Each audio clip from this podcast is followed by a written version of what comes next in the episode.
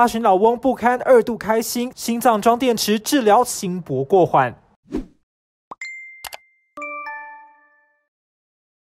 八十四岁的林先生，十年前因为严重心搏过缓，必须植入心脏节律器治疗，但左右两侧锁骨下静脉都严重阻塞，无法将节律器导线植入静脉。后来经外科开心手术，才成功完成植入。不料十年后节律器电力耗尽，得重新植入，但他年事已高，无法再负荷外科开心手术。医师建议替他心脏装电池，改用无导线节律器，半小时就完成微创手术，不止降低感。感染风险，术后也不需像传统节律器一样活动受限。我会从病人的属膝部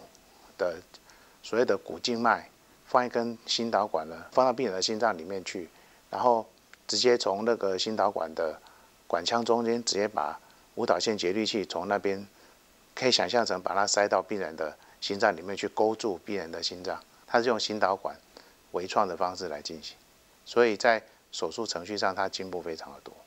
心搏过缓是指心跳速率低于每分钟六十下，导致血液输出及循环不足，而造成各种症状。成因包括药物、电解质及冠心病等影响。有些患者只要调整药物及电解质，或治疗好冠心病就能改善。不过统计发现，有八成患者其实是心脏结构先天异常或老年退化所致，特别好发于六十五岁以上的老年人。如果是轻微的心搏过慢，大部分是没有症状，或是会有点稍微头晕。可是如果到比较严重的中度以上的严重度的话，那病人可能除了头晕之外，走路也会有胸闷、呼吸喘的情形，甚至有的还会有下肢水肿的现象。排除药物、电解质及冠心病影响，若心搏过缓仍严重影响生活，应考虑植入节律器，在心跳过慢时，从体内放电刺激，恢复正常心跳。传统节律器在左骨下划开一道开口，再连接导线到心脏，并将节律器植入皮下。好处是可以提供心房、心室双腔式同步电刺激。无导线节律器则是只有胶囊状大小，放在心室内，能直接给予单腔式电刺激。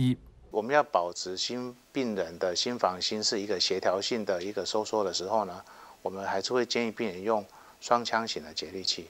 但如果病人他已经心房没有功能了，他他只是使用单腔型的节律器的话，那这时候无导线节律器对他来说就是一个很好的选择。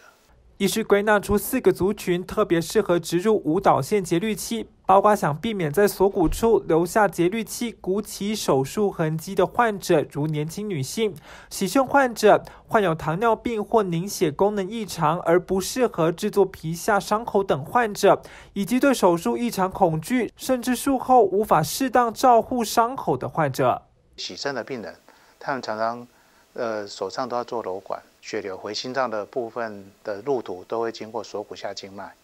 那如果那个地方又在同样的路上又放了心脏节律器的话呢，那有可能会造成他的回心的血流受阻，那将来他手比较容易肿胀。好，那像这种病人呢，他也适合放所谓的无导线的心脏节律器。台中荣民总医院嘉义分院心脏科以内外科合作为特点，心血管手术连续多年荣获 S N Q 国家品质认证标章，成为少数有重度急救责任的区域教学医院，也是云林嘉义地区执行最多例无导线节律器手术的医院。心搏过缓虽然影响生活，但随着科技进展，只要与医师沟通，患者一定能找到最合适自己的治疗选项。记者田文生嘉义采访报道。